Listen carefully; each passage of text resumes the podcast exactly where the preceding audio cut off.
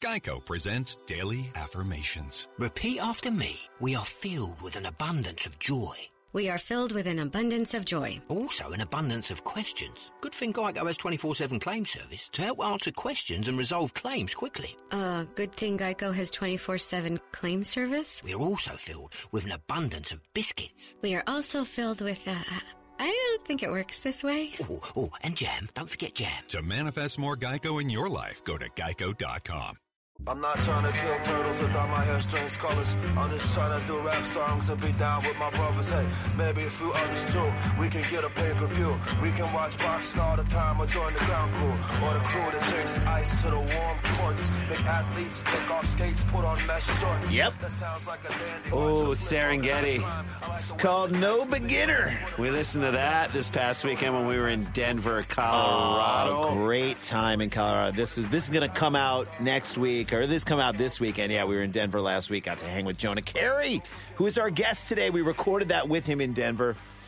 Uh, no one better to talk to during baseball playoffs than uh, our most knowledgeable baseball friend, Jonah Carey. And then I got the experience of a lifetime on Monday. So we come back from Denver on Sunday, and then on Monday, what happens? You you flew to Atlanta, Randy. I flay to the dirty, dirty. Uh, dirty I go to ATL to shoot with Pedro Martinez, Gary Sheffield, Casey Stern, who runs the uh, TBS post and pregame show there at the desk. He's sort of the host. and J Roll, Jimmy Rollins, so great. And I sat around and watched the Cubs Nats game with these guys. It was The, maybe like For going me, it to like was- baseball watching fantasy camp. It was incredible because I was like, all right, Pedro, what do you throw right here? What do you do right here? And you know, they they took out Quintana, and he's like, I don't, I don't like it. He's like, I don't like it. I don't like it. I was like, what do you like about it? He's like, I don't like it. Guy was in control. Guy was in control. I was like, he was in con- he was in control. then you started talking like Pedro. Yeah, you just started just I sympathized, a- added an accent with my wife does that too, which is so weird. Like we'll be in a cab Uh-huh.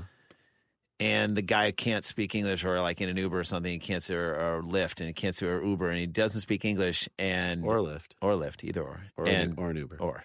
And he doesn't speak English that well. And my wife will start to adopt his accent just as like to kind of in an Help him. empathetic way, kind of help him out. Like, hey, I'm with you on this. One time my wife was there and she was trying to communicate with someone who was driving and said, um, we need to get to this place. And she, in her tongue, she was like, uh, we need to get to, and she speaks perfect English. She does. To how you say, she said how you say How you say? how you say. I'm like, you know how to say it. You don't have to go that far to be that empathetic. So I, be, I was I did some empathy talking to Pedro. Shot this little thing for TBS, which will come out next week. It's going to come out On the on the 17th. 17th. So as this thing drops, you got to look for a TBS Digital a little thing we shot with Tignataro Yes. and Pedro Martinez, Gary Sheffield, Jimmy Rollins, Casey Stern. We directed it. It's going to be amazing. We'll let you guys know all about it. But sports fans, you will totally dig this. Like we said today on the show, we're talking baseball for sure. Get deep into what's going on with Jonah Carey at his house in his living room. Then quick hits with Rags Rogowski, who was with us. Scott and Jonah join us for a spirited round of quick hits. And then later on the show, uh, keeping with the baseball vibe, we're going to talk to the dude who created this. He didn't create, but he's running the he's whole running the whole virtual reality. the true VR thing that we did with the with the Intel was amazing to be able to watch the game where we watched it From and the I'm- dugouts. I'm fascinated by this, so we wanted to get this guy on the show and just talk to him about the technology and where it's going because I believe for sports fans this is the wave of the future. This is how we're all going to watch games in the future, and I think like for sports fans you want to know about this and where it's going and where it's heading. It's like it's almost like when you go and we've been to as many we've been to auto shows and you see like the concept car of where it's heading. By the way, not that far off. Remember, like when BMW had the i3 and it Yeah. kind of was a concept car, and you're like, "Oh, we'll never see that." Boom, a couple years later we see it. It's and that's here. what people are driving. So I want to talk about that in the future, but first this just happened last night. Uh, we got to talk about this before we get into a heavy baseball Two show. nights, three nights ago, a couple nights ago, when this drops. But when we're recording it, it was last night. Uh, U.S. men's soccer team, national team, uh, shit the bed and did not make. they didn't just shit the bed, Randy. They shat the nightstands. Yeah, there was some definitely some splatter all over the place. They they they did themselves and America and children and everyone around us the biggest disservice that they could have possibly by done. failing to make the World Cup in 2018, so now we don't have a team to root for in the World Cup. in failing to make the World Cup in 2018, uh, they just they basically They said- ruined gener- they ruined the momentum that soccer had built in this country. And also they're playing in kind of a shitty CONCACAF. This isn't like they're playing in Europe. They're like Uruguay made it. Iceland made it. Iceland has like what, 300,000 people in their country and they made it. It's been since 1986 since the USA has not made the, the World, Cup. And when it's you're in the World Cup, think about the World Cup a couple of years ago when the United States made that great run. The game were in the against death Portugal. group. They were in the they were in the hardest group and they made it past. They're not going to do it this year. And you have a great player in Christian Pulisic who now is 19 now. So the next time he plays in a World Cup, He'll be 25, 24, 25, Yeah. which is old for which is soccer. old for soccer. You know, it just it complete. I was listening to Taylor Twellman talk Go about it. off. go off, and brilliant Taylor Twellman. By the way, his family, the Twellman family, From had- St. Louis. from St. Louis, and I believe Taylor's from St. Louis. He's got kind of a little bit of a St. Louis accent. Uh, they had a great indoor and outdoor field that they had. The, Called- really, the indoor field we played indoor soccer on called Twelman Just for Kicks. So I already have like an automatic connect that we played indoor soccer on back in St. Louis when we were kids. So I already have like a, a connection. to This guy, I love what he said, which is that the United States is was playing soccer in a very United States way. That like whatever, there's always next year. There fucking isn't a next year. There is not a next year. There is no next year. We're, he said there should be relegation. There should be consequences. Like the whole staff should be fired. Bruce Arena gone. Fire that, fire that piece of garbage. Fire that fat ass. Get him out of there. He- And every one of them should go home and think about like quitting.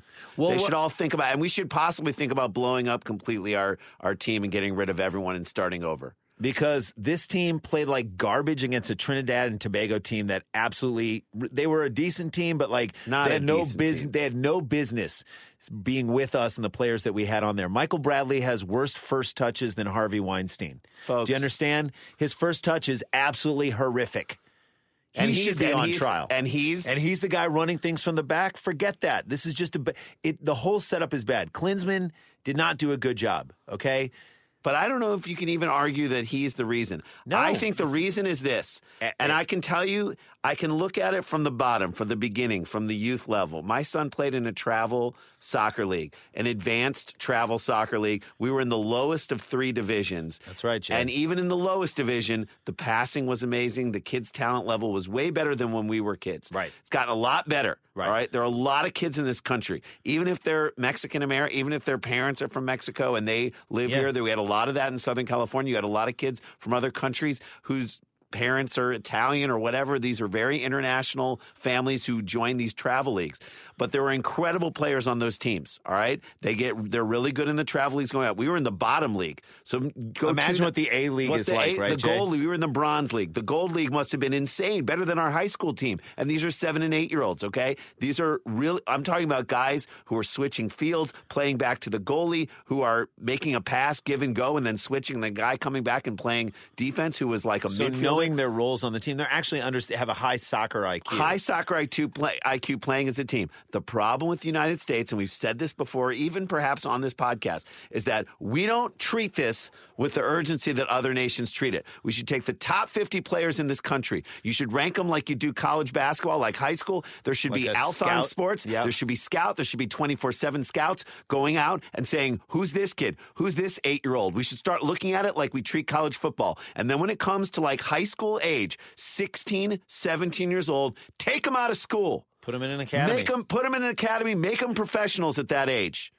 Give them professional contracts, make these kids professional, build a team at age 16 that can come together and rise up and rise up by the next World Cup. You lost your shot, USA. Yeah. You ruined it. And by the way, soccer in this country, the MLS, you look at like Atlanta being able to fill that stadium down there uh, with, and that's Atlanta. That's a, Do Portland. you think? Do you think I mean, we por- forget about Portland. Portland, they always sell out their their games. Seattle always sells out their games, but they were selling. They were drawing.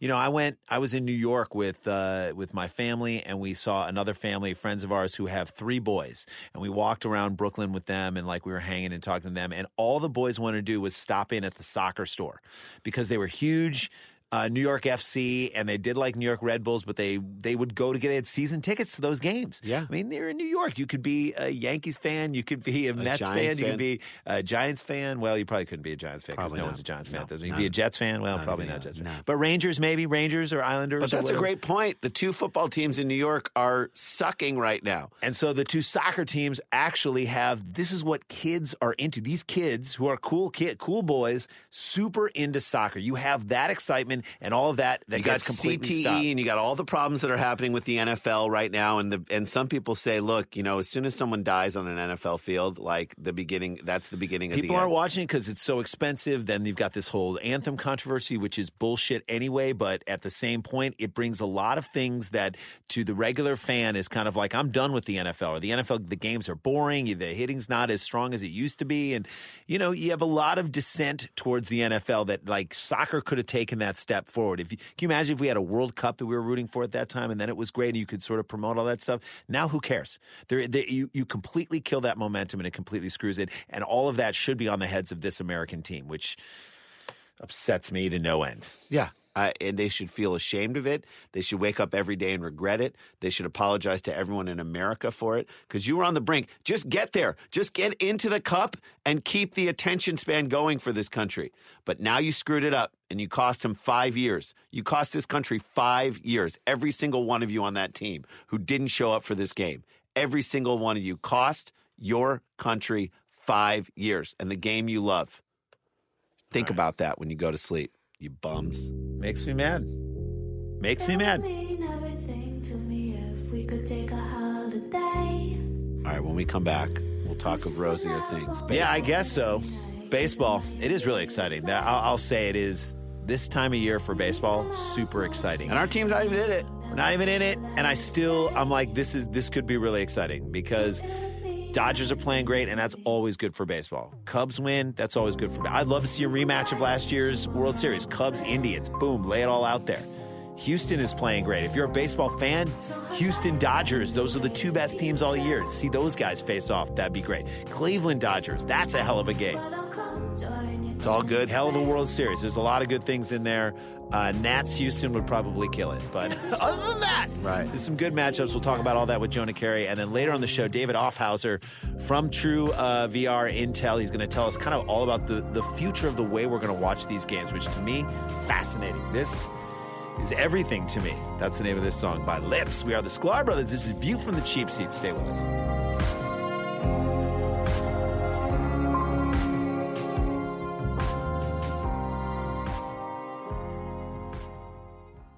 Guys, with the bustling holiday season well underway, ready to eat meal delivery can lend a helping hand. And our good buddies at Factor, they got it. They shop, they prep, they cook, they deliver to your door so you can enjoy chef crafted, dietitian approved meals during the holidays. How good does that sound? Minus the hassle, that sounds even better.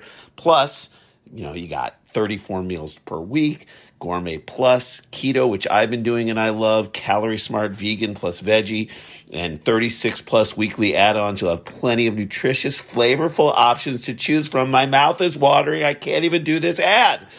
Our holidays, look, they're jam packed. I know yours are too. Everyone's looking down the barrel of like so much busy time. If you got two minutes, you get the factor meals. They're super easy to prepare, and all of a sudden you're having like a restaurant quality meal in your own home. It's cheaper than going out. As we mentioned, 34 meals per week, 36 plus add on options. It's amazing. It's cheaper than dining out take that money that you save from from not going out and spending money at a restaurant and spend it on the holidays on gifts and stuff special occasion meal gourmet plus perfect solution if you're looking for that upscale their options are done easy it's amazing look here's what you do head to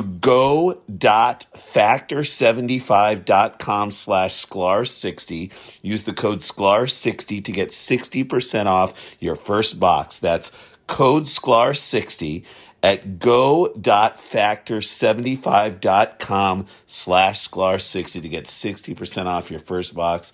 I'm telling you, this factor thing is amazing. You'll be amazed at how much time and money you save. And we all need that as we roll into the holidays. All right, everybody, welcome back to View from the Cheap Seats. Uh, so excited to have our guest on. He's now done this podcast, I want to say four times. uh, in its various incarnations. And At the beginning of this baseball season, he got on and said Cubs Astros.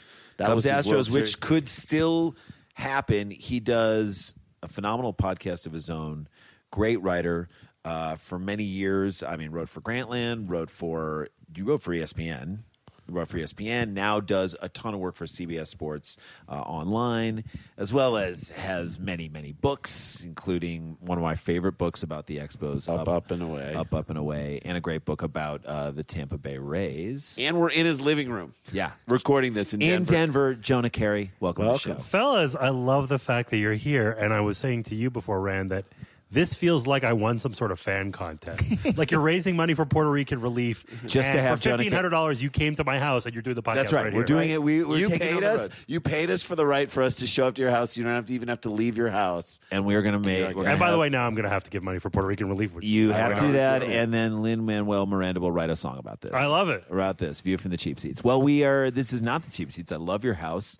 Uh, I love the fact that when we come to Denver, we get to hang with you. You are so good about coming. you out and your to our wife shows. are phenomenal comedy fans, podcast fans. Yeah. you get it. It's She's just- contributed stories to, to uh, dumb, people, town. our other podcast. It's just look, great to see you guys. Great to hang with you, and for us baseball fans in this moment. in this moment of baseball To baseball talk news, baseball with you. with you is like that's fantasy for us you know we get a chance and we're on this trip we're doing finding the funny here with our buddy scott rogowski who will come on and join us later in the quick hits section because he's so good and so fun to create comedy with him uh, he's a huge baseball fan so like the four of us together right now this is the time how What are is- you feeling Yeah, and what is exciting for you in this moment? but we should mention we are recording this on Friday uh, before it drops next Friday. So stuff will happen this week that we won't know about, obviously, in this weekend. But this is what has happened. Uh, Rockies knocked out. Yep. Uh, Arizona now plays the Dodgers, right? Yep. Or Arizona plays the Dodgers. Cubs and the Nats play. Uh, the Yankees lost the first game to the Cleveland Indians on a beautiful pitching performance by uh, Trevor Bauer. Unreal. Trevor Bauer, the only major league pitcher who's blocked me on Twitter. why? What's that guy doing? Trevor Bauer is uh, ultra right wing fellow. Oh, wow. and I didn't ever. I've never said anything derogatory about Trevor Bauer. I think he's a pretty good pitcher, but, but I you've think made that your my points about I've made my points about the world, and I think that Trevor Bauer somehow got wind of it. He never followed me in the first place. Like, why would he block somebody that isn't following? But he Maybe he Watch. doesn't like it when you drone on about things. Oh. folks, he had a drone accident. Yeah, did he have? He had a drone accident, Right? didn't he? Did he Trevor he have- Bauer? did, and it was it was against the Blue Jays. I was covering that series last year, Mm. and he tried to pitch through it, and he was just gushing blood. Yeah, on the yeah. mound. They had to take him out after like an What, inning he had or like two. a little toy drone and it cut his hand. yeah, which is I don't know that much about drones. How does that even work? I don't know if Uh, he's easy, really my son right. has If a he's drone. super right wing, he might be trying to like look in on things. You know what I mean? Like I don't know. He's co- co- colluding with the Russians, I guess. Yeah, you look. We'll find out when when the report comes out. Bauer, you might be named. It- Don't you Putin block is going to Jonah show up Carey. Don't at the you trophy block ceremony. Jonah Carey? What the f- don't you What do are you that? doing, you asshole? God. So uh, so I'm excited about the fact that uh, I came down from I have a whole office set up and stuff like that with TV. It's a quadruple header today. There's 12 hours of baseball. This is baseball. You're you're sitting in the baseball great. pocket right now. which is yeah, it's kind of like that first day of the NCAA basketball Yes, tournament it's when very there's much like that. all the games. a lot of cities still have hope. Other than yeah, Colorado, no hope. Minnesota, well, I made the, they made the playoffs for the first time in like eight years. So on both sides, Yeah. Because I think Colorado and Minnesota are very similar Mm-hmm. in that obviously they come from different divisions, but like the one's a Central and one's a West Coast. But those teams, I think at the beginning of the year, were a lot of people saying that they were going to make it, or no, and it's really been a season in which you've have a bunch of teams that have risen up a little bit. Colorado, Minnesota, Diamondbacks, absolutely they were not good last year, and neither were the Milwaukee Brewers, and they've become good. Yeah. And one thing I, I've been covering baseball for a long ass time, but I, I'm learning more and more that you can go off of what happened last year to a certain extent. Like five of the six division winners were the same as last year. I picked the six division winners correctly, but that's no accomplishment because I, I had the same five as last year, and I thought the Astros would leapfrog the Rangers, and that's what happened. Yeah. But those wild card teams, the secondary teams, that happens all the time, and you learn more and more as you start watching baseball. Older teams are going to struggle. If you think about the teams that were the biggest disappointments this year, I would submit to you the San Francisco Giants. St. Louis Cardinals. Sucks. St. Louis Cardinals were okay. They weren't terrible. I mean, they had a like, month where the, towards the end Yeah. where there was excitement and okay, there's a shot. We have a shot. They almost made the playoffs. I mean, the teams that like totally crapped out to me, who were considered to be maybe good: San Francisco, Yep. New York Mets, Yes. Toronto Blue Jays. yeah, the Mets Blue were in Jays. the World three oldest lineups in baseball. So That's that's, it. That's what it. it, was. That's pretty much it. Where you could look, but it, it's so paradoxical because you look at it, you say, Miguel Batista, Hunter Pence. Wow, these guys are so great because we know them from their past work. But at a certain point, you go, well, they're 36. Like maybe they're not going to be good anymore. so is there a point like what is it 34 and it's like eh, I'm not it's gonna- changed, you know. So Bill James did a study on this way back in the day and tried to debunk. Bill James who did baseball prospectus and well, right, no, not Bill James Prospectus. was the precursor. He was Bill the James precursor. invented analytics for sports. Right. He's the one who did the newsletter that only like John Thorne and six other people got, and they were uh, I think Norman Mailer read it. Like Yeah, it was- Norman Mailer read it. It, was like insane. He and this, he was a, night watchman at a pork and beans factory in Kansas right. in the mid seventies as a twenty one year old or whatever. And they said, or maybe a li- yeah, about that age. Which pork and beans does sound like a gay porn. Yeah, definitely, definitely. well, A listen, pork like, and beans factory. the guy's pork and been bean known factory. to dabble, Uh-huh. and beans and he factory. basically started scribbling, and then he sent this stuff out, and he became. Anytime we talk about numbers in sports, it's basically because of this guy. Not only baseball, but basketball, football, whatever. I had him on my podcast recently. He's a fascinating guy. Anyway, so he tried to measure where the age curve is, and it was perceived that it was early 30s, and it Right. seemed logical. And he found that it was around 27. And since then, we've done studies, and it turns out that baseball players often peak at like 24 now. Think about Trout and Harper and these guys coming in, Carlos Correa, Francisco Lindor, Manny Machado. They're awesome kind of right away. So things have changed to the point where if you're 30, like, you know, as a comedian, 30, you haven't even started. Right. As a writer, you haven't started. In baseball, it's like, eh, you might be on the downside. on 30. Wow. On 30. So you look at like, okay, so we look at a team like the Cardinals, which is our team, uh, the San Antonio Spurs of baseball. Uh, the You idea, look at what Matheny was doing by keeping Tommy Pham out of the major leagues for the Yeah. first couple months of the year. Here's the guy who who really was the breakout star. Him and Paul DeYoung are the two breakout stars for the Cardinals this year, offensively certainly. Those guys should have been in the whole time. Like what was he doing? Why was he doing that? I mean, I guess they were looking, you know, it's tricky because you want to rely on track record. Like, Aledmus Diaz only had one year of track record, but he was very good. he was last great. year. Like he hit the ball well. Not a great defensive guy, not but a he great hit the ball defensive well. player, but he was a pretty good hitter. So they were just waiting to see like what is the sample size at which maybe this goes for baseball and life. Like what is the sample size at which you've just lost it? You know, you're not a you're not a good stand up anymore. You're not a good baseball player anymore. Whatever it is, if you've built up a track record. You don't automatically want to bump the guy off. You just could be like, well, the guy had a bad set, you know, whatever. He, he's going through a divorce.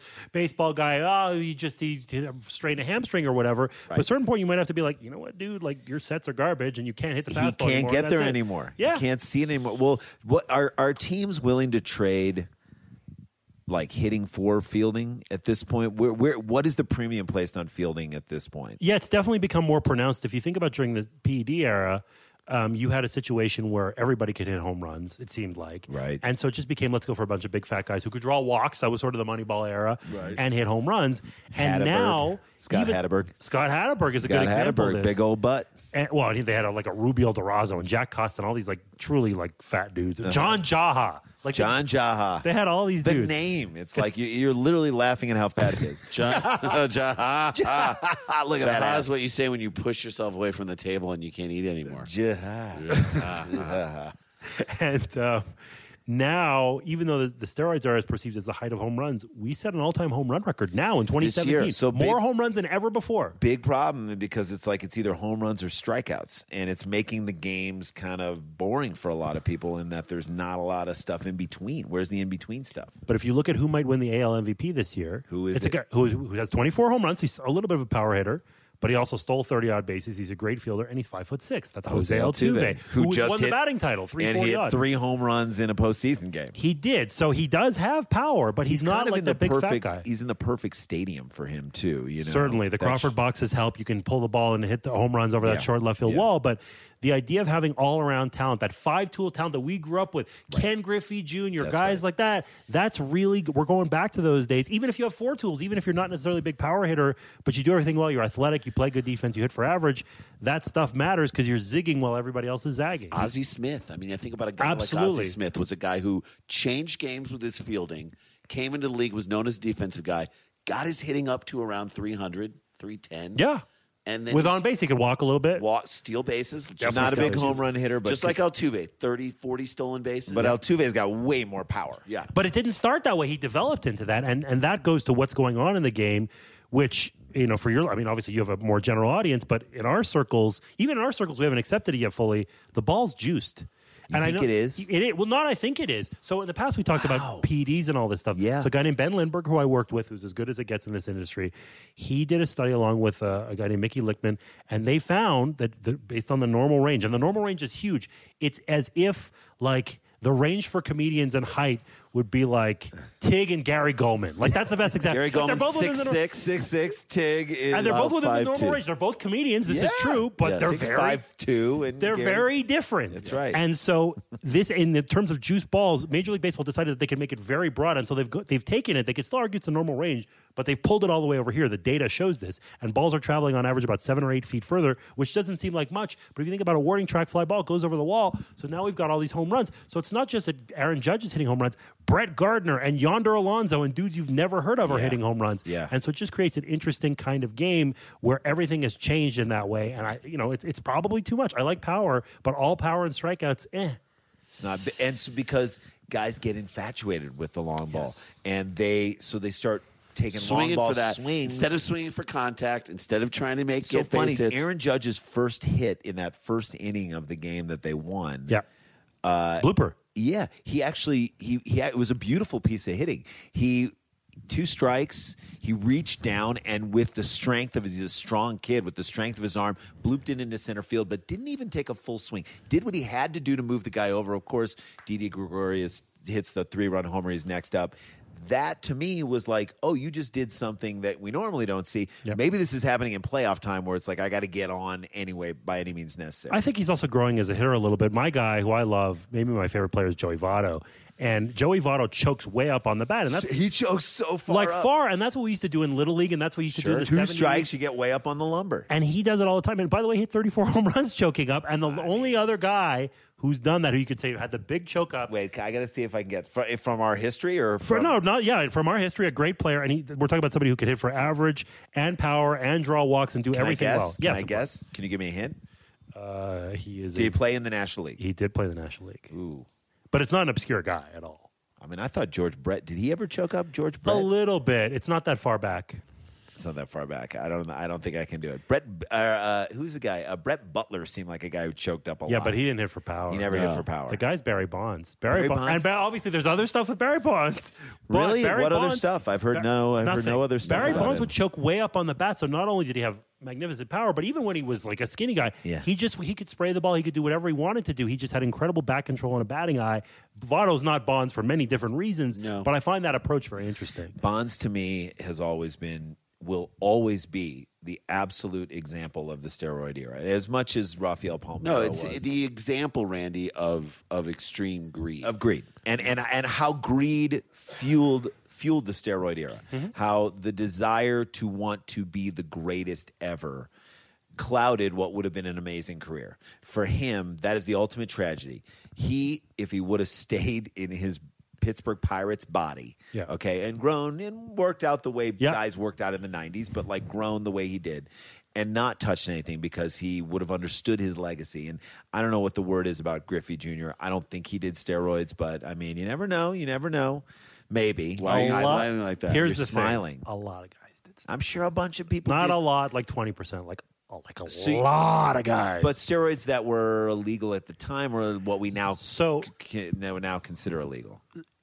yes and and therefore we have to make a decision on how we view all of these guys so they started what's called the anti-drug uh, uh, it's a new regimen basically and they implemented it in the spring of 2006 well, Bonds was already on his way out by then. He'd broken the record. Sosa had happened. McGuire had happened. So these guys had all juiced. Now, technically, you weren't you weren't encouraged to do this stuff, but there was no drug testing program.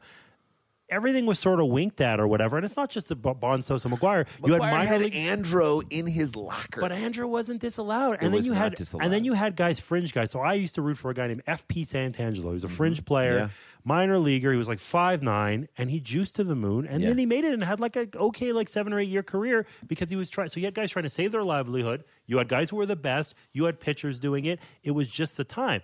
I, I, that that puts it into context for me, but I think somebody should have been in Barry Bonds' ear saying, "Listen, man, just stop." If you don't, but the touch owners it- were encouraging it. I know, but if you don't touch it, Barry, you Just will hit. because we don't know We don't know what the fallout of all this stuff. If is you gonna don't, tou- but they didn't, they weren't that forward thinking. But but in my brain, if Barry Bonds doesn't touch it, he still hits four or five hundred home runs. He steals five hundred bases. Okay, four or five hundred bases. He gets three thousand hits.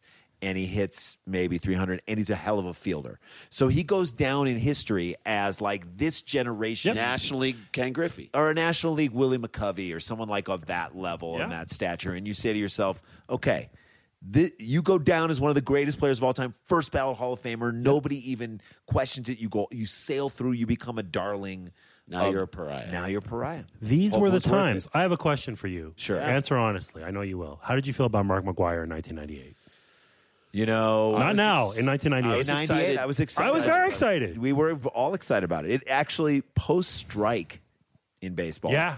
After That- the Ripken thing first and then the home runs. the Ripken thing and the home runs. To I mean, me, the moment where he was and Ripken Sosa- juicing. Do you think Ripken? I was would juicing? absolutely not surprise me a bit if he was. I don't know, but it wouldn't surprise me. Look, that moment when like McGuire and Sosa like fake punched each other in the stomach at home plate after he breaks the. They were on the record. cover of SI wearing togas. I know. Like we It was revered these fun. dudes. It And was Sosa. fun. And the thing is, McGuire re- rehabbed his image a little bit, like he's a hitting coach. I Even know, San Bonds is a hitting Diego. coach. Sammy's nowhere to be seen. Sammy- and, and due respect to Bonds or McGuire, But he actually he's, He's nowhere around, to be he's just- seen because his skin is now translucent. Yeah, This is that's true. his fault. This is okay, true. he's invisible at this point. But of the three guys, like one I would woman's argue car. that Sosa was kind of the most beloved by the fans. Like, Oh, yeah. Oh, would sprint through the bleachers and wave to everybody and slam at Sam, Sammy in the hop. McGuire was kind of dry. Bonds was nobody. You know, Bonds was kind of Everybody surly. hated- We met him. Terrible dude in that when we met him. and But probably- Sosa just way brought jacked so up. much joy. He did. and Sosa then he got always- ostracized. because Sosa was to me always seemed like a wild card. To me, Sosa is the closest thing to Puig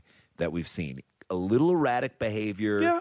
You know, like I remember him coming in as a rookie, like swinging crazy. You know, like he struck out a ton. He would hit the ball a ton. Yeah. He was like he- he just was had some erratic things about him. Like it doesn't surprise me that he would latch on to the you know human growth and that. sort Yeah, of yeah. stuff. But uh, he did, wasn't a bad guy. But you're right; it's amazing. the Cubs just got rid of him. Like, reconcile already. Who cares? truth of the matter is, I think McGuire. Yeah. You know, Sosa is not from this country. Sosa, Dominican Republic, Oh, right? yeah. It's almost Well, like he can't talk his way out of it. You know what in I'm a saying? weird Like way. I feel like McGuire That's can certainly look true. McGuire can look into a camera, and and Bonds for that matter too. But Bonds has done a better job of being like, look, I'm a pure hitter, and I can help you out. And if you don't want my skills, then fuck you. Yeah. But like. McGuire can look into a camera and, be, and say, "I am truly sorry about everything that I've done."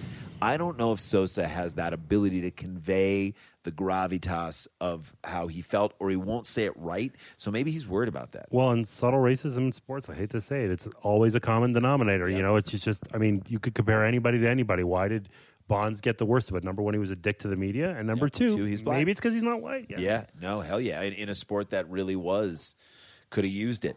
Yeah. Well, no, easily- African African American population in Major League Baseball right now is like 7%, 8 It's not that big. It's not big. Do you see that ever, I mean, changing? in They're any making way? efforts. I think MLB's making concerted effort. Rob Manfred, the commissioner, is far more progressive than the used car dealer, horrible person, Bud Selig, who, by the way, I went to the uh, Hall of Fame Great induction. description of him. I Yeah. went to the Hall of Fame induction of, of several players this, this year. It was uh, Jeff Bagwell, Pudge Rodriguez, John Sherholz, the executive. Bagwell, another guy. my favorite player of all time, Tim Raines, and Bud Selig. So you had all these Tim Expos Raines fans. mentioned you in his speech. He did mention me for like two Holy minutes. That's ridiculous in his Hall of Fame speech. That's an insane moment It for was- you as a lifelong It's an insane moment for me being a friend and a fan of yours that, like, you because you champion that guy in the media like no other. I mean, I feel like people listen to what you had to say because you're a trusted. You go on the air. I, every time I watch you, and I don't think I've even told you this, but like anytime I'd watch you on Baseball Tonight or, or watch you on anything that you do, I'm always like, I listen to what everybody else says, and I'm like, all right, hang on, let, let me wait and see what Joe's got to say because I think what you have to say is probably the most grounded, most important thing that's going to come out But of your this segment. article, the last article you sent me that you just wrote, which you said is eh, quoting you is your most strident writing, which is Yeah. about how we as fans need to demand more of our ownership and the owners need to stop taking advantage of players, which is what's creating a lot of the problems. Yeah, going they- into going into countries and getting sixteen year old guys and saying you're lucky to play here and and not negotiating good contracts and paying our college players. All the things you wrote in that thing, I was Where can out they loud- find that article? CBS That's on Sports. CBS Sports, yeah, CBS that's where Sports. you'll Just find the look vast up majority of Jonah that stuff. Carey. out loud I was saying to my phone where I was reading, I was like, Yep, yep, yes. That's a great article when you're just out loud talking to shit. yep, Yep. yes, yep. Thank Who are you. you talking to? Yeah. Yeah. Well, and it's just it, it goes to societal stuff. You know, people the, where the anthem controversy continues and all this stuff. It's to me, it's the same thing. The idea of sixteen-year-old labor or college athletes or whatever. Everything is about white, old, rich oligarchs just trying to keep people of color, younger people down. I mean, that, that's just I feel that way about the country. I, don't- e-, feel that you way know about what? The- sports. I, I think you can even make it less. I- I'll I'll float some of the owners even a little bit more rope and say it's not keeping them down Yeah. as much as keeping what they have stout. And if what they have keeping their own empires intact, if that so happens to keep these people down, or if I so happen to build my empire on the backs of trying, you know, screwing the, those people, then so be it. Yeah. So it's not even like a malicious. I'm trying to keep you down. It's more like I'm trying to keep what I have. I'm not giving them a pass at all. I think it's completely unaware, and I think it's wrong. I'm just saying. There's that, an like, interesting debate about that because I, I think you're probably right, but maybe it's the responsibility of people who are in power in this country. And I'll even go further, frankly. Maybe it's the responsibility of all freaking white people in this country Mm-hmm. to understand that we are already standing on second base when this thing starts. Hell yes. We Yes. say that all the time. We've said that on this show, certainly about our attitudes about Colin Kaepernick. The fact that who the fuck just got somebody just got picked up before Colin Kaepernick is Brandon Whedon. Bra- yeah. Brandon Whedon. Brandon I'm a better Whedon. quarterback than Brandon Whedon. Brandon Whedon shouldn't even be selling me Josh weed. Wheat. Josh Wheat. Josh Whedon Whedon is a better, quarterback, than, Brandon, Whedon. Whedon. Are you you mean to tell me Brandon Whedon is going to bring more to your team than Colin Kaepernick can? That to me is I don't want to ever hear an owner say on Hard Knocks or anywhere else, "Well, sorry I had to let you go. It's a football decision. I love you, buddy, but it's a football decision." You don't ever get to say that again because people are leaving a prospect on the table who they and it doesn't matter anymore. And so to your point, maybe you're right. Yeah, and I think well, there's a couple of interesting pieces by the way. Uh, Bill Barnwell has talked about this a bit analytically. The Kaepernick is about a middle of the pack starting quarterback. Right. He's, He's about not- number he's not- twenty statistically. Right. He's not A backup. 65 or beyond. No, he he would be good enough to start on a bunch of lower tier teams, and certainly good enough to be a backup. And Sure. and also Rember Brown, my former colleague, at- both of them are former gra- colleagues at Grantland, wrote a piece for the Bleacher Report. It's like the def- definitive Kaepernick piece, which is totally worth uh, reading. But I think the bottom line is, with that in particular, he like he's not coming back. That that ship has already sailed, and we could be upset about Brandon Whedon or not. But he's affecting a lot of change by not. He's not even giving uh, interviews. He's just sitting back and letting things happen. And I find that very interesting. And I, I think that you know the, the fact that we're talking about police brutality or whatever like yeah it chafes people but gee it's it's overdue if this guy did it good for him It is uncomfortable. And when when people say, "Yeah, sports was my last place where I go to sports to escape. go to well, escape you this know stuff." what? Take a hike to escape. Yeah. You like like sports. st- Don't put that responsibility on sports to be your little like escape and outlet. Like that's what porn is for. Yes. Do that. yeah, your escape. There's your escape, You and it's release a it full quickly, release, and then you can and feel then you shameful come- about it. then you can feel a little but, bit of But shame. that's not. Don't put that on sports. Maybe other people, it's a release for them. But you know what? Sports is a thing that exists. It's a living organism. It doesn't have to only be your escape. That's not fair to sports. That is keeping sports down. yeah and, and and it is listen i like just watching sports and turning my brain off too but i'm trying to come to terms with systems that are corrupt and weird and whatever and and maybe that's that's what we have to do in life that yes we have a family and kids and everybody has a hard existence there's nobody who's just skating along somebody has something Right. your your dog is sick or there's something going on but that doesn't necessarily excuse you from being a, pro- a productive member of society you just can't you can't shut it all out all But the why time. can't it be both? Why can't it be both? Why can't we integrate the two things that exist? Why can't we have a, a, lively moment at the debate, beginning. a moment at the beginning of the game when they're they're, ba- they're at the anthem and you're upset about it. If you disagree with it, you can have feelings about it. If you agree with them, you can feel proud of Get- it. then guess what? They kick the ball off. and then the game happens. Two, you can have two different emotions in one in one afternoon. Well, and you wonder if people that are upset about this stuff, if they're being disingenuous, like if they're just coming up with random counter arguments because, or if they actually are offended by this stuff. And and I, I think that these things get skewed. It's like, well, you're disrespecting the flag in the military. It has nothing to do with the flag in the military. They're taking a public moment and they're saying, yeah, Tamir Rice, who's 12 years old, got shot in Cleveland in a park. Like that is what they're talking about. It is not about the actual stars and stripes. It has nothing to do with that whatsoever. And I, yeah. It's about Anyway. integration. I can I can support the troops and also take them. By the way, we as human beings have the capacity to hold more than one thought in our well, brain. this is the number one thing that, Yeah. that chafes me, of course. You know, like we can hold a number of different thoughts in our brains at once, and and they can be like, I love the military and I love this country, but I'm upset about this that's going on. By the way, you can love this country and want it to get better. If you were a football coach and say, I love this quarterback, I love him, but he's got to fucking, he's got to get in. If you're if you're a manager and you're like, I love this relief pitcher, but you know what? He comes in and he's a little lackadaisical in the first few things. I love this kid, but he's got it. What, what's the difference between saying I love this country and I want it to be better? It just blows my mind. Well, I'm, I'm glad we're back to baseball because I want. I'm not glad, but I mean, I want to. I want to get your thoughts as the, uh, Yeah. in the postseason because you did predict at the very beginning on our podcast. You did predict, and I Mm-hmm. we'll know do you- this and then we'll take a break. and We'll we'll take a get break. Yeah, yeah. But you did predict that uh, you thought that the Cubs and the and the Astros would make it into the World Series. And by the way, standing by it, even though Cleveland had what no one could ex- no one could have expected what they did in the second half of this year, just like no one could have expected what the Dodgers did in the first half Yep. of this year.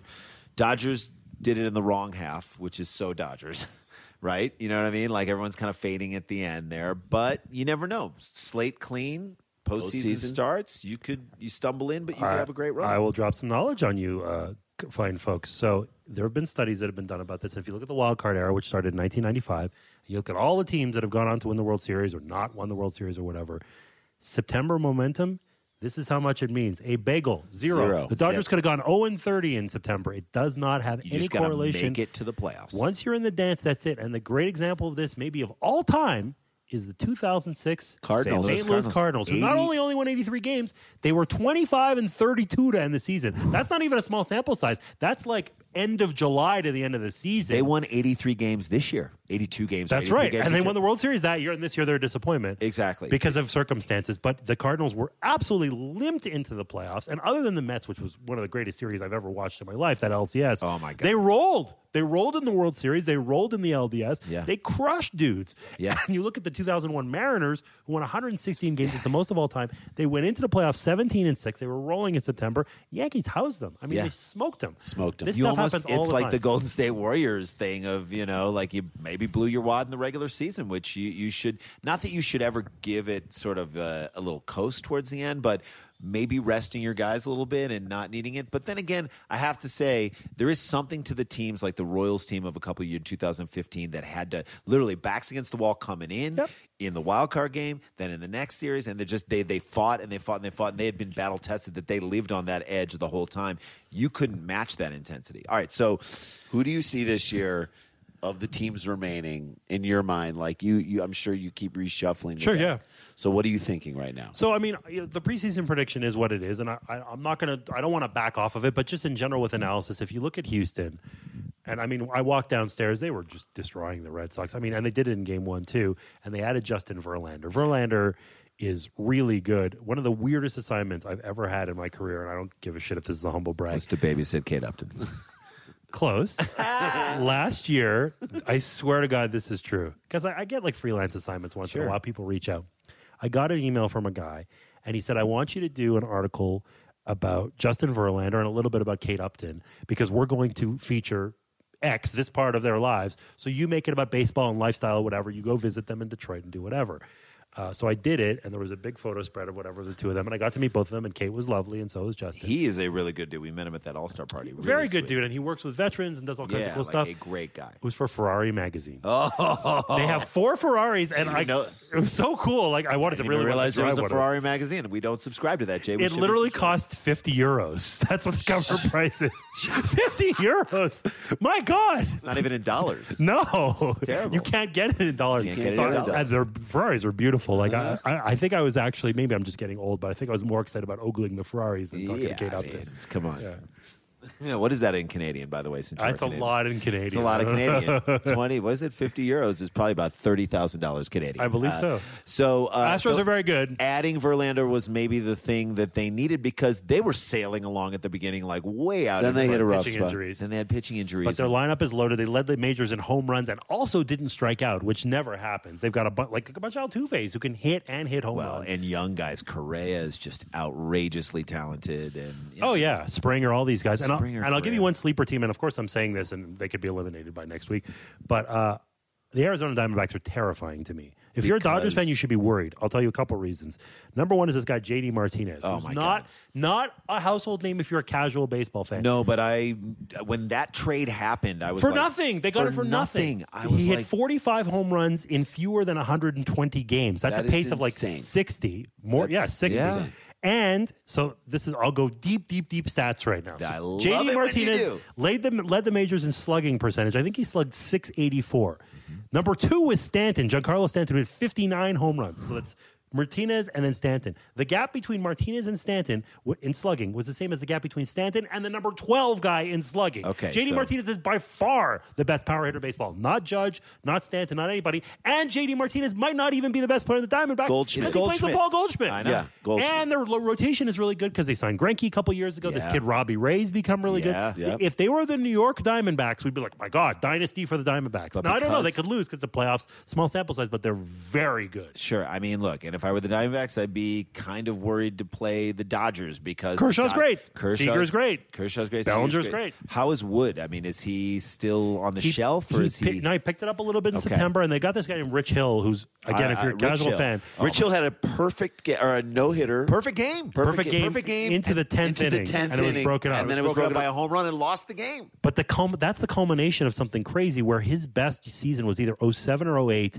Then he pitched like 150 innings total for eight years. He was out of the majors. He pitched in the Indy League, I think for the Long Island Ducks. out of baseball, comes back, a curveball specialist, had the biggest blister problems you've ever seen, missed Yeah, yeah. dozens of starts with blisters, comes into this year, struggles. He has more blisters. His curveball, which is like like like a Kerry Wood curveball, like a Sandy Koufax, like one of the greatest curveballs ever. He can't throw it anymore. He junks his curveball. He throws almost only fastballs now, 88 miles an hour, and he's amazing.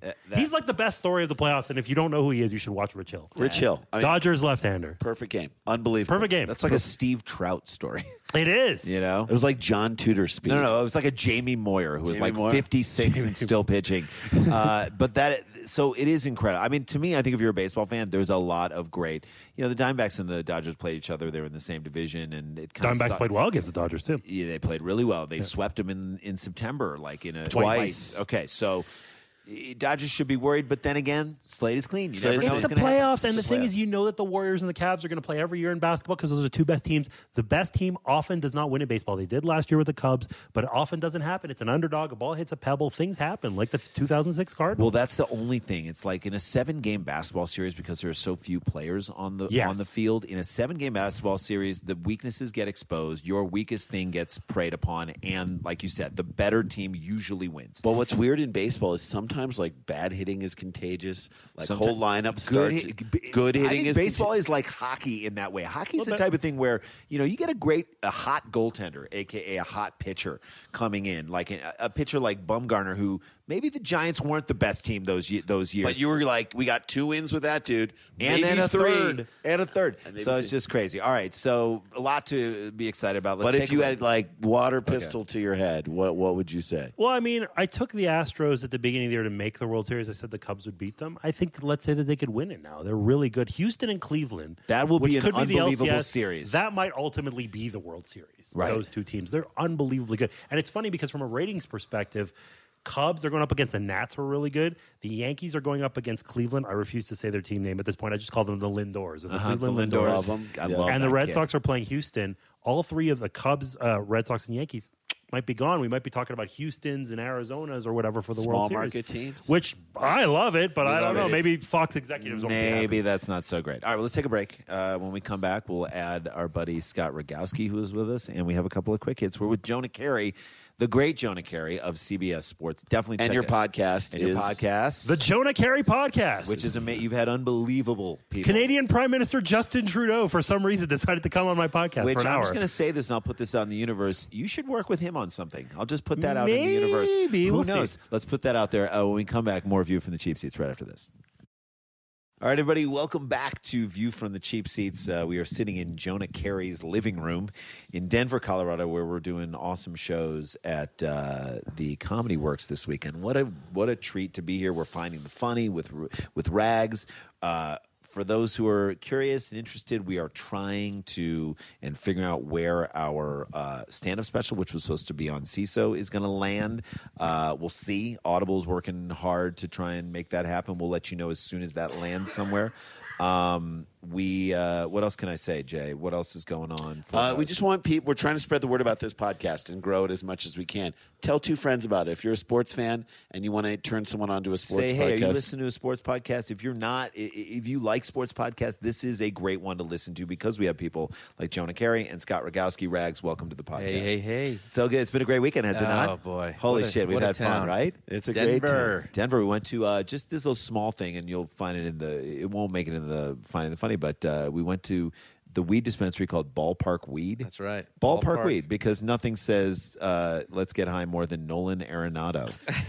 I think the other thing about it is that we we talked to the guy who was the manager there. I guess he was the bud tender, and he said that uh, last year, not this year, because the Rockies were better, but last year edibles were a big thing for Rockies. Take fans. edibles. head It's the on only over way to the sta- tolerate the later innings of a Exactly. of, of a If you stare Rockies long enough game. to Charlie Blackman's beard, man, Uh, You start, seeing, shit. Yeah. You could like the whole. There's a dragon in there. and the Illuminati lives in there. exactly. It is weird. It's like a one dollar bill. What's Uh, up there? It's like an upside down eye. Well, we have some quick hits that we want to get through in this show, and some crazy things have been happening. Alex Morgan, uh, love her. You know, we we as I we have love girls the- as daughters. the We have women's- girls as daughters. I was about The to women's say. you we have girls as daughters. The women's U.S. soccer team, and you have a daughter as well, Jonah.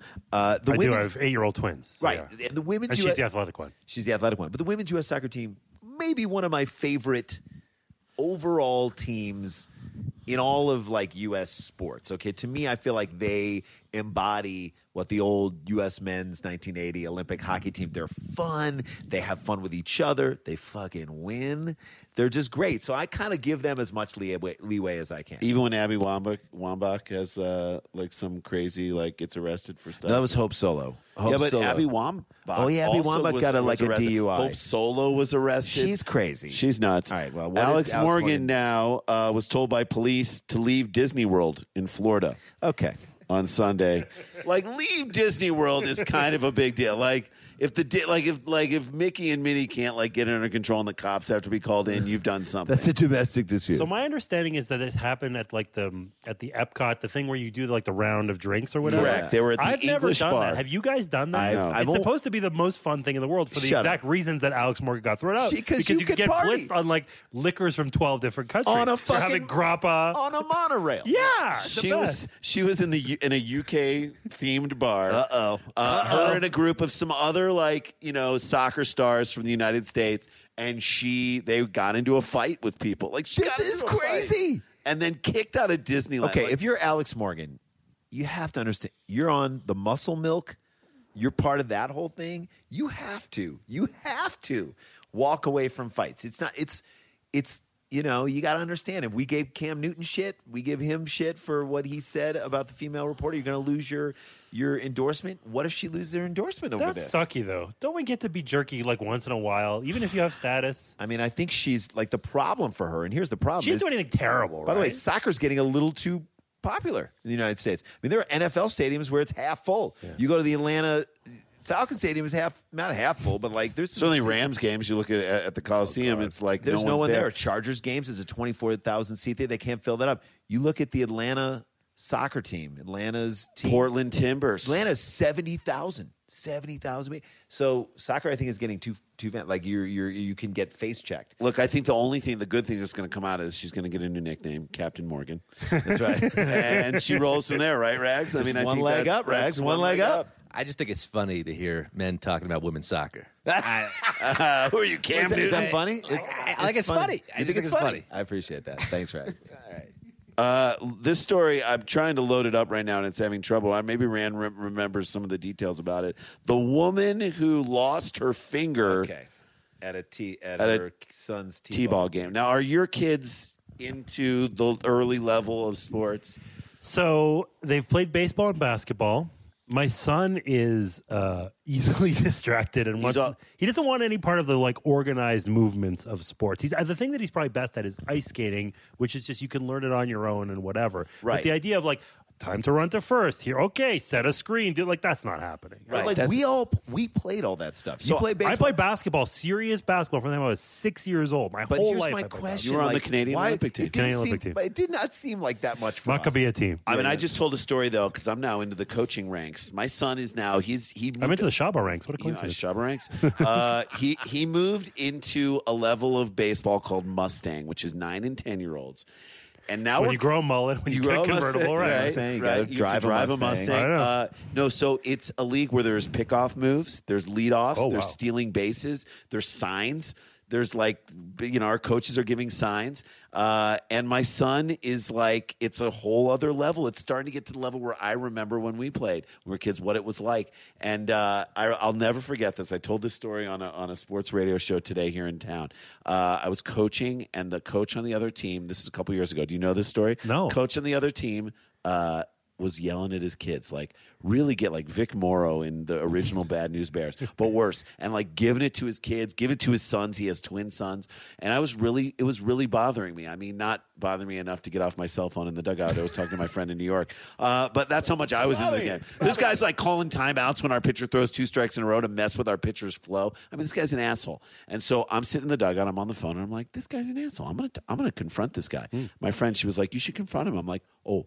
I'm gonna confront him. She's like, do it. I'm like, I'm hanging up with you right now. Innings over. I'm gonna confront him. So I walk straight across the diamond. I have no business being on the field. I I'm mean, like, like, Dallas Braden, cross that Right. mound, Former cross, colleague Brad Dallas Braden. Cross, coming at him, right? I'm coming at this dude. I'm like, hey, bro. Hey, bro. bro. I don't What even is Jay- use Jay's those never words. used that phrase. I'm Hey, coming in bro. hot, right? hey, bro, I got to talk to you about something. He's like, yeah. I'm like, yeah. This dude's like a personal trainer, like big dude. He's like, yeah. I'm like, yeah. He's like, first, I got to tell you something. I'm like, oh, Okay, shit, here, we go. Here we go. it's go time, right? I'm gonna take this guy down. I'm like, yeah, what do you got to say? He's like, I love it when you and your brother fill in for Jim Rome.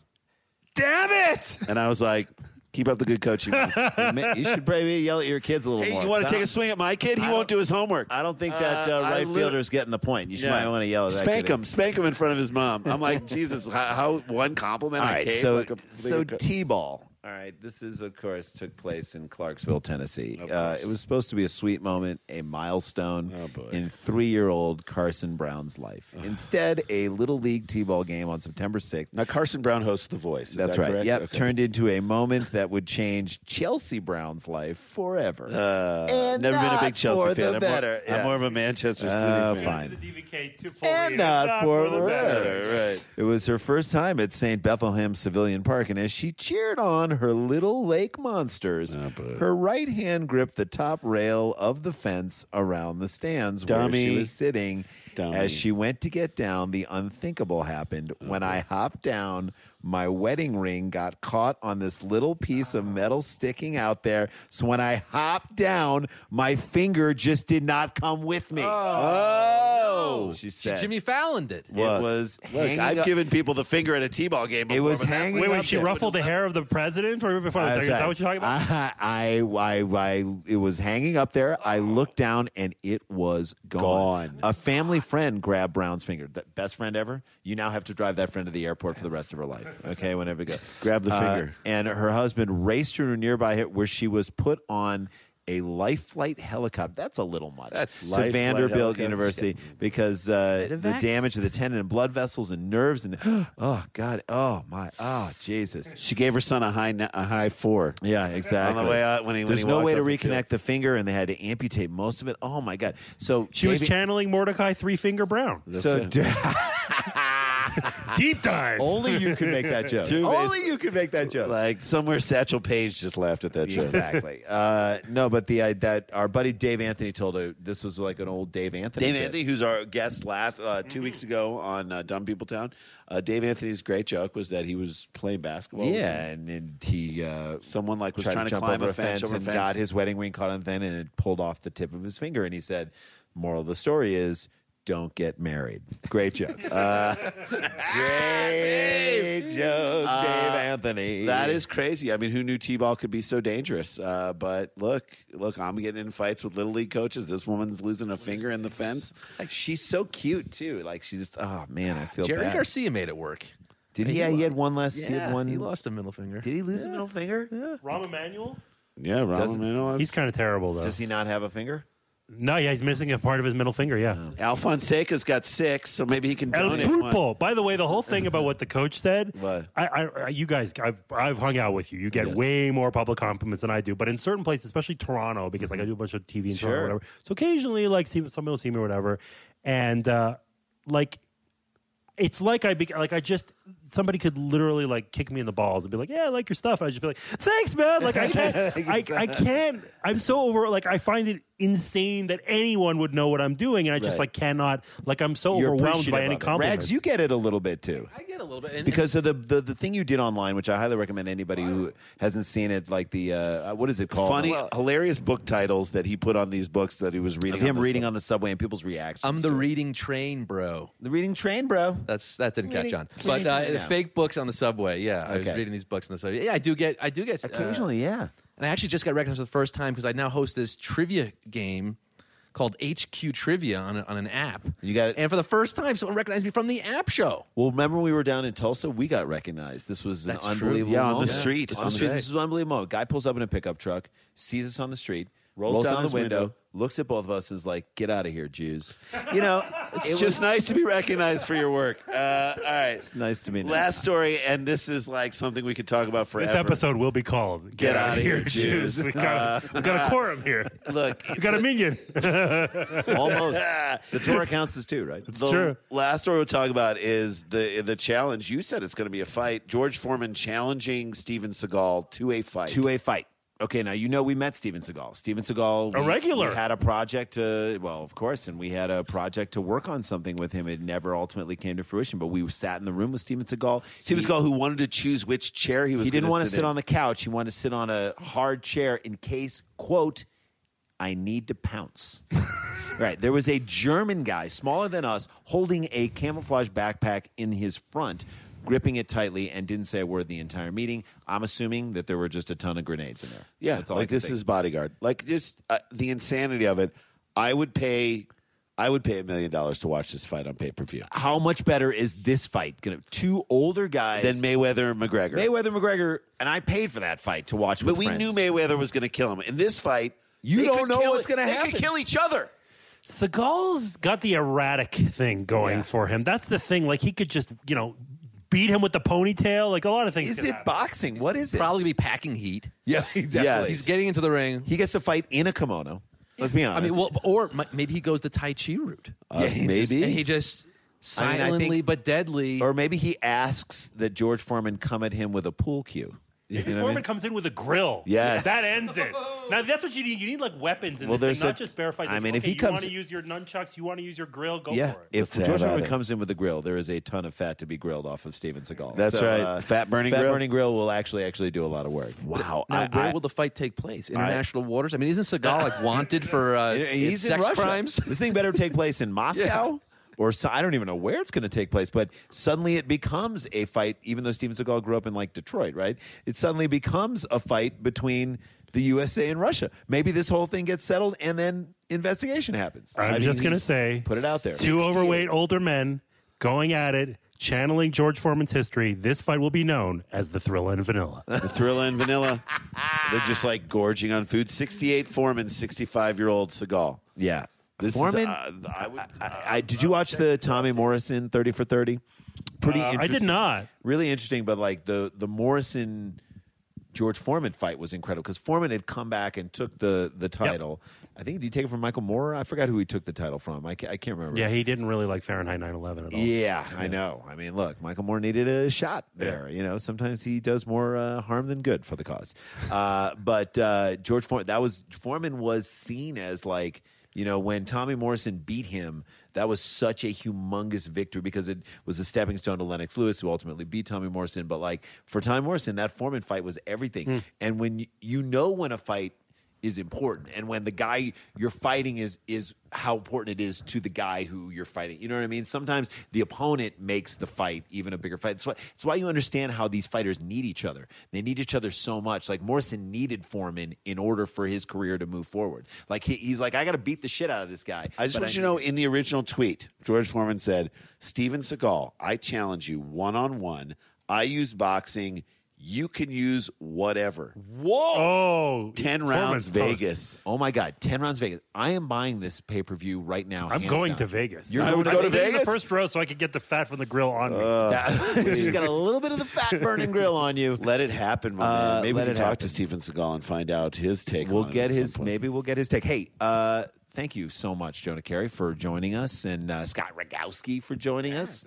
Of course, this is great, guys. Stuck here in your show four for the weekend too. Oh, that's so- right. Yes, Yeah, that's true. Uh, but hey, check out Jonah Carey, the Jonah Carey podcast. Podcast. Uh, please check that out. Read Get his, that on iTunes, free on iTunes. Yeah, iTunes, uh, SoundCloud, uh, Stitcher, and all that stuff. Follow me on Twitter at Jonah Carey. Google- mostly dad jokes. Mostly Google. that What's the does. name of the article that I just read? It's really great. Uh, Google him. yeah, uh, Jonah Carey, CBS Sports. It actually was like a. I backed into it because the Braves GM resigned. That's and, right. and so it became because he there was, That was your way in. impropriety about. And I had him on the podcast. He's an interesting guy. It was Yeah. impropriety with signings of teenage baseball players in like That's right. Venezuela and stuff like That's that. right. So this became why are we even doing this where these guys don't have proper rep- representation and can't just negotiate? If you're a 16 year old pop star, you're not prohibited from making money. If you're an actor or whatever, like Yeah, why yeah. is it only in you have sports? reps. You have Why is it reps. only in sports when that happens? Yeah. I will say, you know, the Braves actually signed me when I was 15. Yeah. Yeah. To be a peanut vendor at Well, Turner I mean, Field. look, they Well, you knew- yeah, and you they came saw out I early. had a lot of potential. I was a prospect. You're a sa- you're a n- you- you're a natural salesman. I could get to the mezzanine. You get you mezzanine with a with a with a wrist flip. That was great.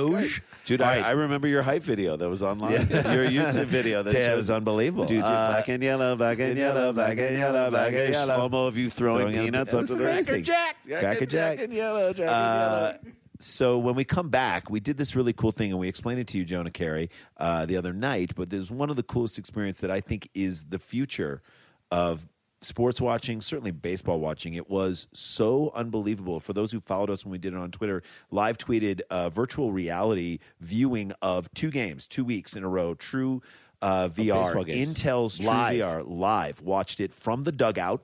From the dugout, I, it's like a place you normally would never go. In center field, we were in center field in Arizona's uh, stadium, and you got to turn to the left, and you see the hot tub right there. Fat guy in a hot tub. It's a fat You're guy in a all hot over the tub. stadium, but you get to choose what camera angle you watch. So right-handed hitters up, like boom. I want wanna to see go in that. I the wanna see his back. I wanna- visitors boom, I'm on. dugout or the Exactly. home dugout. You want to? I mean, it was so great. It was such a fun experience for us. And we just want to talk to the guys uh, at Intel. We will on the other side of this break. who uh, created the I- exactly. the Uh, We're technology. going to talk to someone who is going to um, sort of give us a little more insight on it because I do believe that it will be the future of how people watch games, especially as technology, you know, improves and whatnot. Although this was pretty fun. This was unbelievable to watch. getting to choose what camera angle you watch. I watched a home run from two different angles as it was happening. It was awesome. and the idea that up above the batter is like the card, and you look behind you, and there are the stats. Super cool. We'll talk to uh, this gentleman right after uh, the break. So Now, if they can install a camera in between uh, Aaron Judge's gap teeth, that would be But put a amazing. camera I right there. tweeted that Aaron Judge's teeth are like a waspy family at Thanksgiving dinner. Uh, nothing is relating to each other. So and very white and very white. And I said, and, And then- I got a ton of shit. Like someone, some uh, like you guys, the way you look are making fun of that. We're like, yeah, we've heard everything, buddy. You can't come at us too hard. All right, so uh, we'll take a break, and when we come back, we'll, talk some about VR. Talk some VR on View from the cheap seats.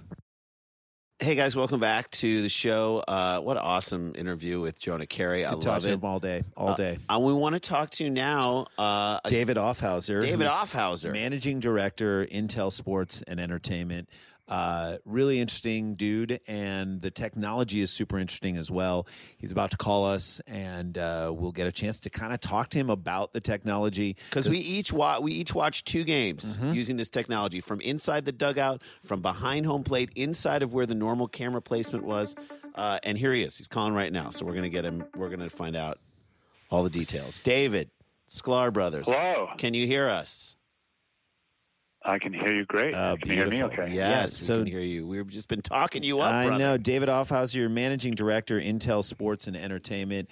We have to tell you, we participated in using the uh, VR, the true VR technology, the Samsung, the whole hookup. It, watching that game was one of the coolest experiences either of us have had. I put it on my 10 year old daughter, my 12 year old daughter. They wanted to see it while we were doing it, and they were blown away. Like, a Love it. a Great. child can love it. Uh, how did you guys? What was the the steps that got you to creating this technology? And I the the big question, and we'll get to this down the road, is where is it going? But what were the steps to like developing this? Well, that's a loaded question. I mean, the development of this technology uh, actually goes back a number of years. The founders of a company called Vogue, which was acquired by Intel and formed the basis of creating Intel Sports uh, back in November of 16. The, the, the two founders have been doing virtual reality uh, for over 20 years. So they're, they're from University of Wa- or sorry, from Washington State University Yep. and you Cougars. know, have been at the forefront of this technology for quite a bit and had this epiphany a few years back. Uh, one of the um, one of the two founders, diehard Seahawks fan, Mm-hmm. Mm-hmm. uh, was on the road. He'd been doing a lot of VR stuff, and then you know it sort of struck him like, why can't I watch the game live in this VR headset? This is where it's going. And as soon as the market started to pick up a few years ago, and with Oculus and things like that, he's like, now's the time. Yeah. And uh, so he took a lot of the technology and research and cutting edge innovation that he and and and um, the two co-founders had been working on for many years, put that into fruition. Vogue was born, and uh, you know here we are today with the ability to create live experiences for fans in baseball and other sports, enabling them to experience a game in ways that they've just never been able to I- do before. That from the dugout, from inside the dugout, to be able to turn your head to the side And watch someone pick their nose in the dugout, or just spit is- out a There you baking go. at Shaw. You're right. and You can see Bruce Bochy, the uh, coach of the San Francisco and his Giants, giant head. just not be able to turn his neck because his vertebrae are fused together. But you see that up close, and it's amazing. But truthfully, that's a shot that you don't see, like that that most cameras don't catch. I was looking at the back of the dugout. I'm like, God, they just throw their towels everywhere. If my mom was there, she'd be like, Can we clean this can up? we please clean this dugout Can you- up before, you're we, making- you're- before we get to the fourth inning? Can we please? Your dugout is a pigsty. But it was awesome though to actually though see to see a pitch uh, from the angle of pitcher all the way to home plate from a side angle, and you got to see the break on a curve, and you got to see you know what's the difference between a 98 mile an hour fastball and an 88 mile an hour fastball. I'm seeing it from the side view that I've never seen before watching the game. It's insane.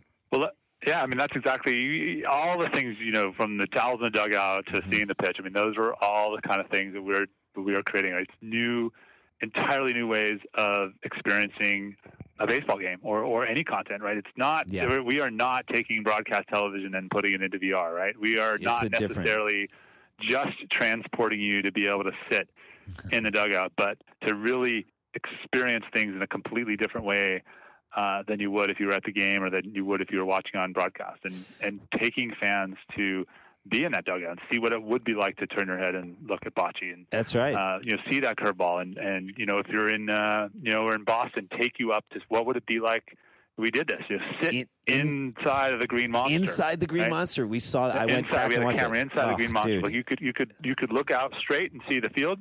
Yep. You could look to your left and see what it was like inside the Green Monster. Right It- it is so taking cool. folks in you know, in Arizona out to the pool, Yeah, I'll You know, I mean, sure, there's some people can buy a ticket out there, but not everybody gets that opportunity. And right? I'm going So to you be gotta honest. in the there, pool. there's some people in the hot It's tub. like, you do don't some more- do some more ab work You before you get don't into need the to hot see tub. some people in the hot tub, but mean, thank come God on. there, Well, are that's thank true God there too, are but, bubbles you to know. cover that up. and Uh, that's why we have multiple ways. Angles. So, you know, I don't want to be here right now. I'm going to go back over to the dugout. And Well, it's you just, mentioned you know, that. instantly you transform yourself and transport yourself back to that other angle. so that you can get easy, out, uh, get out Dave. of That there. I mean, David, that is such a cool thing that like you that you are in control of it. I mean, a lot of times, first of all, you can do what's called the VR cast and allow sort of a line director, I guess, to sort of cut between angles and whatnot, and it's a more polished look. But you're going bouncing around to all the camera angles at the discretion of someone else. But if you want to control it, if you're like, okay, I'm now in the first base dugout, and there's a left hand, uh, and there's the left-handed batter. I want to see it from the other side. You hop over to the third base line, and you actually get to see the batter swing. I not saw with someone his hit a bat. home run, and I bounced back out to the behind home plate, the high home plate view, just to see where the ball traveled.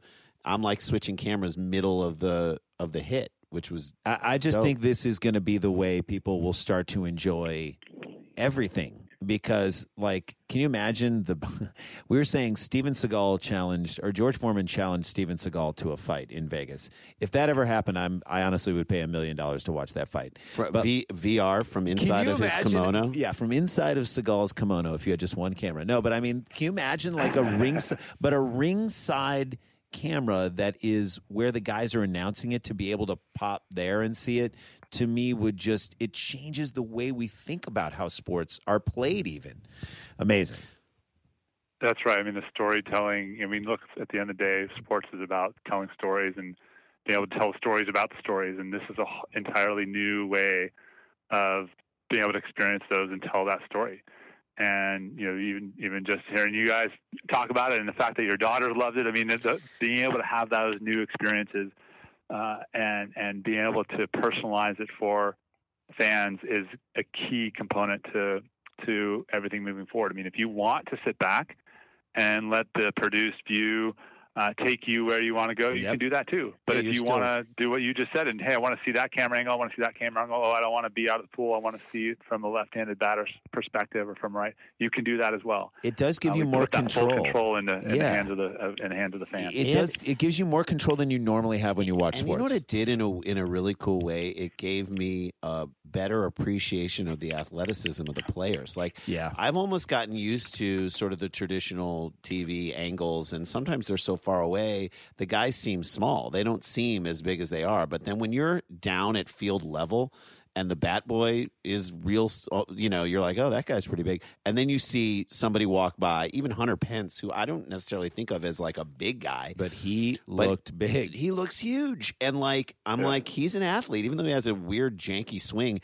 I'm like this, he's a total athlete, and I and for me to see that up close from you a gain different that angle, appreciation. whole new appreciation. Which I think uh, uh, uh, are the fan, are the sports teams. They probably are excited about this new way to kind of see stuff and, and appreciate them.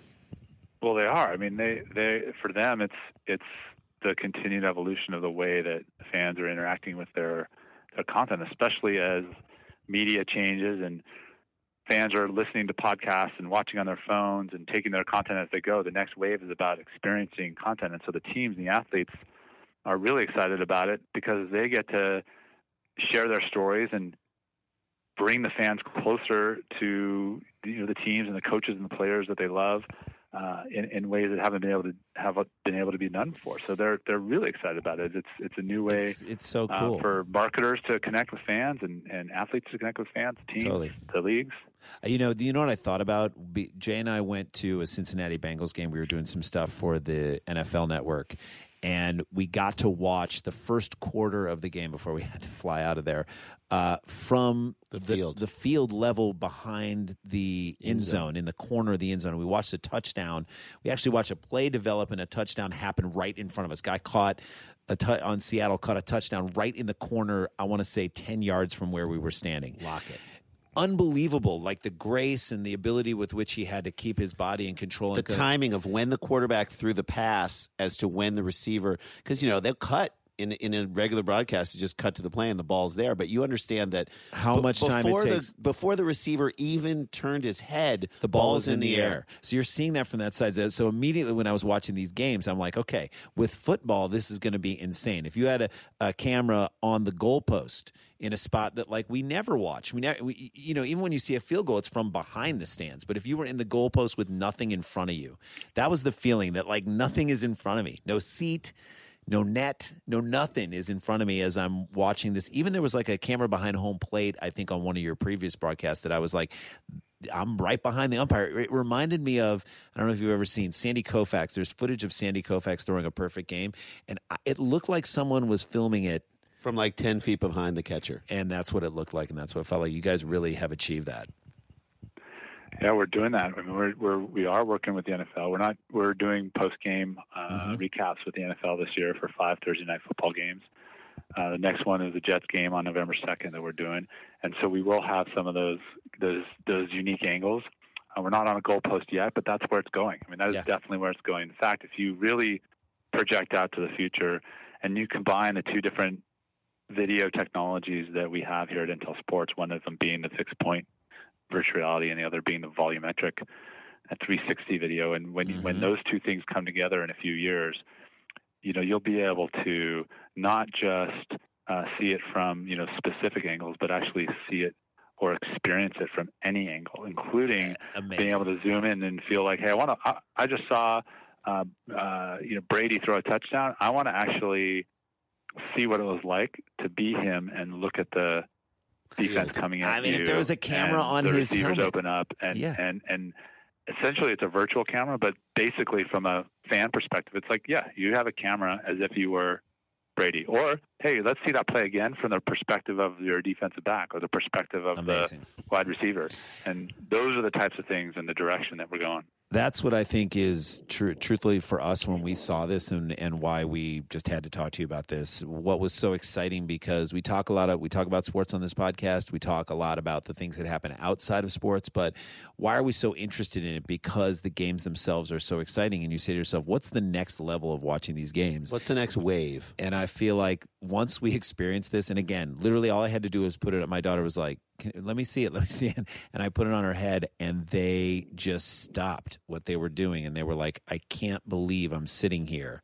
And again, for we're people who watch sports all the time, we're people who've been on the field at college football games, but for them to experience that up close, it's just, it's really cool. You guys have to be really psyched. We are psyched. I mean, I, I'll I'll go back to something when I was a kid, right? So when I was a kid, I used to pretend, from a football perspective, wherever whatever reason, that I was Earl Campbell.